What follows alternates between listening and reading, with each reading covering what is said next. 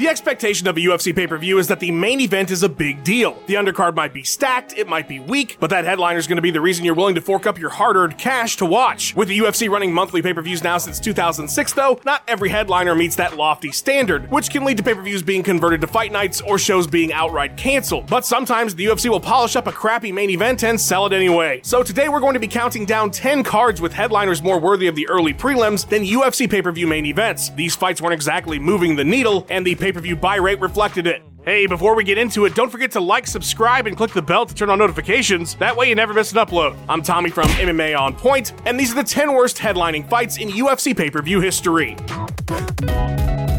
Number 10, Anderson Silva versus Travis Lutter, UFC 67. Fans were fairly stunned when Anderson Silva came into the UFC and demolished Chris Leben before beating up Rich Franklin at UFC 64 to take the middleweight title. He was obviously very good, but by UFC 67, nobody was thinking this guy was the GOAT. His fight odds history will tell you that the expectation of him always winning didn't really start until after the Dan Henderson victory. But his first ever title defense was meant to be an intriguing one. With the popularity of the first three seasons of TUF, the UFC decided to switch up the formula a bit in the fourth installment and do comeback tournaments. Welterweights and middleweights who hadn't fared as well in the UFC were going to get their chance at gold should they win the season. The welterweight winner was Matt Serra, and we all know how that turned out. He was actually supposed to fight George St. Pierre on this card, but the champ got injured. Middleweight season winner Travis Lutter, though, he was ready to go, except for the fact that he missed weight. He missed weight for the title fight he earned from winning the comeback season of The Ultimate Fighter. And so UFC 67 was headlined by just a middleweight fight, just a fight with no stakes between Anderson Silva and a guy who was 1 and 2 in the UFC before winning the Ultimate Fighter. Keep in mind, the Serra fight hadn't happened yet, so there was very little expectation of these winners. And things became even more mundane with the fact that the title wasn't even on the line. Silva submitted Lutter in the second round despite him being the Michael Jordan of BJJ. Shout out to my boy Goldie. Number 9, Max Holloway versus Anthony Pettis, UFC 206. When the UFC goes big, they really go big. Their 205 event and debut in New York was epic in scale, with Conor McGregor capping the night off as double champ. Building from the momentum of that historic card, the promotion would make their next pay per view offering in Toronto, Ontario, Canada, and wow, would it be nowhere near the previous event. If UFC 205 was a T bone from Ruth's Chris, then UFC 206 was a six piece chicken nugget from McDonald's with cold fries. The card was supposed to be headlined by Daniel Cormier and Rumble Johnson in a light heavyweight championship rematch. Not bad, not bad at all. But less than three weeks before the card, DC was forced out with an injury. Then the UFC asked Rumble if he would like to fight Gegard Mousasi instead, most likely for an interim title, but Anthony decided waiting for the real thing was probably for the best. And so the UFC had two weeks to come up with a new headliner. Instead of scrambling to find unbooked talent, they pulled a fight from the undercard between Max Holloway and Anthony Pettis to serve as the new main event. But they couldn't just have these two fight each other for nothing, otherwise, how could they justify not turning it into a fight night card? So the UFC made the most pointless interim title of all time. Jose Aldo was already the interim featherweight champion. Conor had just become double champ, of course, so they stripped Conor, made Jose undisputed, then had Holloway and Pettis fight for an interim title nobody needed, just so they could still make this a pay per view. Yeah, it was a bunch of nonsense. Even sillier, Pettis didn't make weight, so only Holloway could win the pointless belt, which he did. He fought Aldo that spring and unified the titles. Number 8, Rashad Evans versus Thiago Silva, UFC 108. Sometimes a card just falls apart and all you can do is offer up whatever you've got left and see if anybody's still interested. UFC 108 was cursed like the Black Pearl. Seriously, this thing died a thousand deaths before it would eventually be headlined by former champion Rashad Evans, who had been out for almost a year after his devastating defeat against Lyoto Machida, versus Thiago Silva, who had also been devastatingly KO'd by Machida two fights previous. And the stakes of the bout would be nothing, really, one step closer to the title again. The show was originally meant to be headlined by Anderson Silva taking on Vitor Belfort, a bout that would eventually happen and end with one of the most iconic moments in the Spider career. But Silva had just had elbow surgery and wasn't going to be able to make the date. Then they were going to have Brock Lesnar versus Shane Carwin headline the event. Talk about a pay per view. When the two did eventually fight at UFC 116, it did over a million buys. 108 was just bad timing though for the champion, as Lesnar was still dealing with diverticulitis. Then the UFC tried to make Big Nog versus Cain Velasquez in a title eliminator. The winner guaranteed a shot at the victor of Lesnar Carwin, but Nogueira got a staph infection. Then they thought, okay, we'll do Cain and Shane, but Carwin opted for knee surgery instead while he waited for Brock. The UFC had run out of options, so the return of Rashad Evans was the angle. It wasn't an angle that sold particularly well, 300,000 buys, but it was, I suppose, better than nothing. Given the litany of injuries that plagued the undercard as well, I'm thinking 108 should have just been converted into a fight night.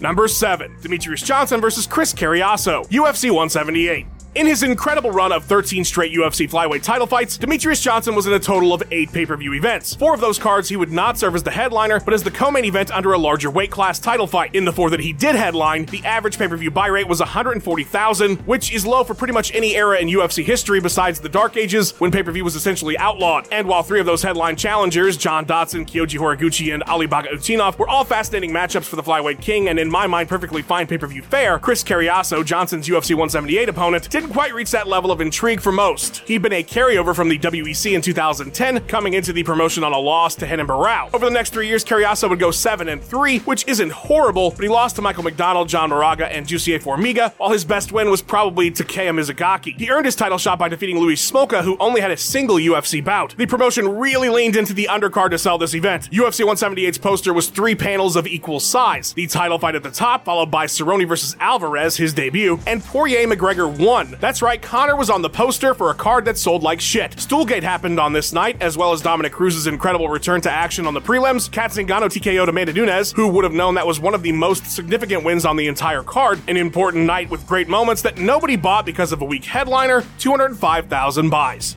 Number 6, Rich Franklin versus Yushin Okami, UFC 72.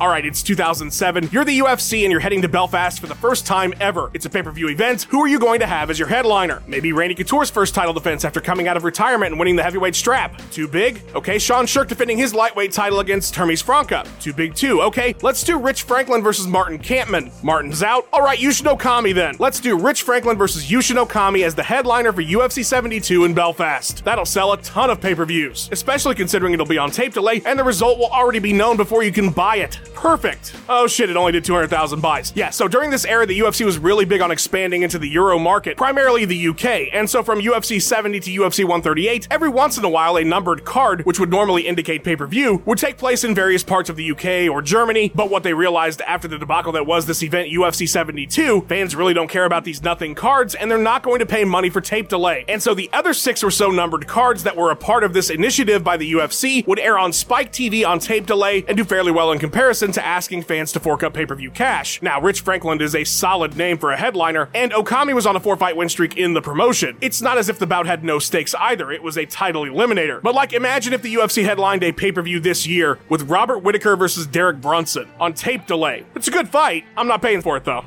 Number 5, Frank Mir versus Mirko Cro Cop, UFC 119.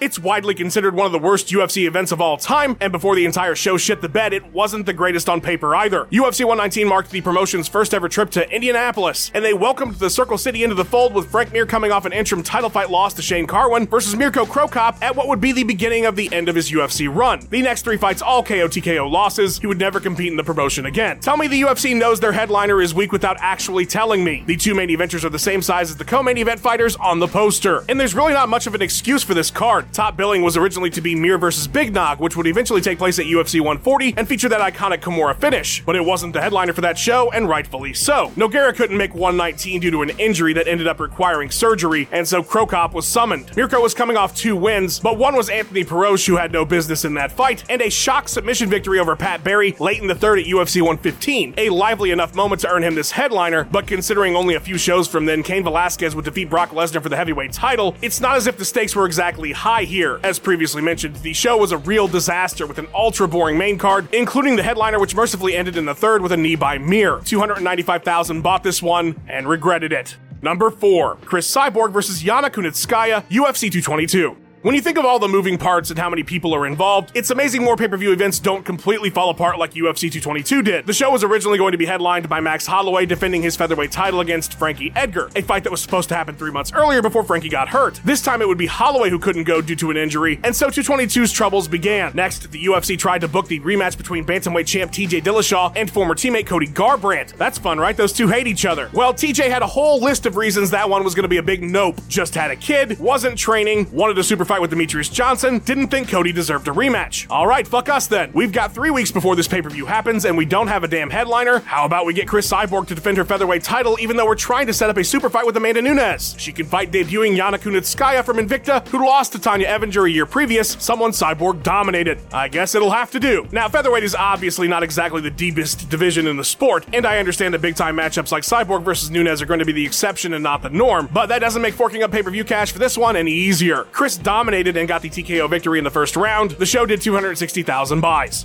Number 3, Andrei Arlovsky versus Justin Eilers, UFC 53. UFC 52, the pay per view that came right after the TUF Season 1 finale, was a landmark show for the promotion. Chuck Liddell and Randy Couture headlined in a light heavyweight title fight. It was a massive show. It did great numbers. It was the turning point for the UFC, really following the Ultimate Fighter's success. And they followed up that monumental show with an absolute dud. In one of the weakest eras in heavyweight history, Andrei Arlovsky would become the interim champion after defeating Tim Sylvia at UFC 51. Frank Mir, the actual champ, was sidelined after his near fatal motorcycle accident. With the title's future unclear, rather than promoting Arlovsky right away, they had him defend his interim title at UFC 53 in what was going to be an incredible show. Originally to take place in Japan, Andre was going to fight Mirko Cro Cop at Yokohama Arena, but the promotion couldn't find enough sponsorships to make the trip worthwhile, and so the fight was scrapped and they headed to Atlantic City. Then former champion Ricco Rodriguez was going to be part of the headlining bout with the Pitbull, but he had issues in camp and was forced to drop. The solution? Justin Eilers. One and one in the UFC. He'd just been KO'd in the first round by Paul Buentello at UFC 51. Why not Paul then? Well, he wasn't medically cleared yet when the headliner was made. He's on the card. He wins the first bout of the show. They just couldn't get him in time to start printing posters. That's how shallow this division was at the time. Arlovsky would TKO Eilers in the first round, and only 90,000 people bothered to pay to see it. Compare that to the pay per view previous, which sold 280,000. Big flop. Number 2, Amanda Nunes versus Raquel Pennington, UFC 224. This event is as much a victim of the number 4 entry about UFC 222 as it is anything. As I mentioned, the UFC at the time of that event was trying to put together Amanda Nunes versus Chris Cyborg on this show, UFC 224, which would have been, of course, a massive fight, arguably the most significant in women's MMA history. A fight that ultimately did take place at UFC 232, although it would not serve as the headliner, it was instead the co-main event to Jon Jones versus Alexander Gustafsson 2. So by stealing Cyborg away from the super fight at 224, in order to make the terrible 222, this card also suffered greatly and with dire consequences in terms of pay per view buys. Nunes most definitely needed a fight since the cyborg bout was off, and so she would defend her bantamweight title against Raquel Pennington. Everybody loves Rocky in the hardcore MMA community, and she certainly deserved a bantamweight title fight. She was on a four fight win streak in the division. She'd just defeated former champion Miesha Tate. The fight itself made sense, it's just that with the UFC's issues booking main events around this time, and cards falling apart all over the place, this Nunes versus Pennington bout served as the event's solo title fight and its main event when it really probably shouldn't have. This was simply not a pay per view caliber card. The champ would dominate the bout, getting a fifth round TKO to top off her performance and second title defense. Unfortunately, though, the show would only do 85,000 buys, the lowest rate of any modern era UFC pay per view. Number 1, Holly Holm versus Germaine de Randamie. Holy shit, was 2016 a massive year for the UFC. Conor McGregor breaks records with the two Diaz fights and becomes the double champ at UFC 205, the promotion's debut in the Big Apple. Ronda Rousey returns at the end of the year for that massive card against Amanda Nunes. Brock Lesnar returns at UFC 200, a milestone show that sells over a million buys as well. The UFC is bought by WME IMG for $4 billion. It's probably the best year the promotion's ever had and will likely never be topped. So, how do you follow up such a year? How do you kick off 2017 right? How do you set the tone? Holly Holm versus Germaine de Randamie for the inaugural featherweight title. Honestly, we're lucky we even got that. UFC 208 was supposed to happen in January in Anaheim, but there were so few fights available as headliners, the UFC scrapped the show altogether and moved to the next month. Originally, they wanted Max Holloway and Jose Aldo to unify the featherweight championship, but Max had that fight with Pettis at 206 for the pointless interim gold and needed some more time to heal up and train. And that's really it. No other headliners were ever attached to this show. Technically, the division didn't even exist yet. It was supposed to be created for Chris Cyborg, but she couldn't participate in this inaugural title fight as she was still sorting out a bogus USADA issue. Holm was coming off two losses in a row. de Randamie had never headlined an event. It just didn't make any sense. Go back to any articles that announced this fight as the headliner and read the comments. They're brutal. Not exactly the kickoff the UFC wanted after a landmark year. Unfortunately, the fight itself would also be a disaster, something we've discussed plenty of times on this channel. Tough start to 2017. A big ol' shout out to my dude Luke Taylor for editing this video together. You can find him and his awesome digital art on Twitter at cool to me underscore. A big, big thank you to Ben Rosette, who provided that sweet tune you heard in the intro. Check out his music by clicking the link in the description and go give him a follow on his Instagram and Twitter page at Ben Rosette. Alright, that's all I got for you. Thanks for watching. Please like, subscribe, and have a wonderful day.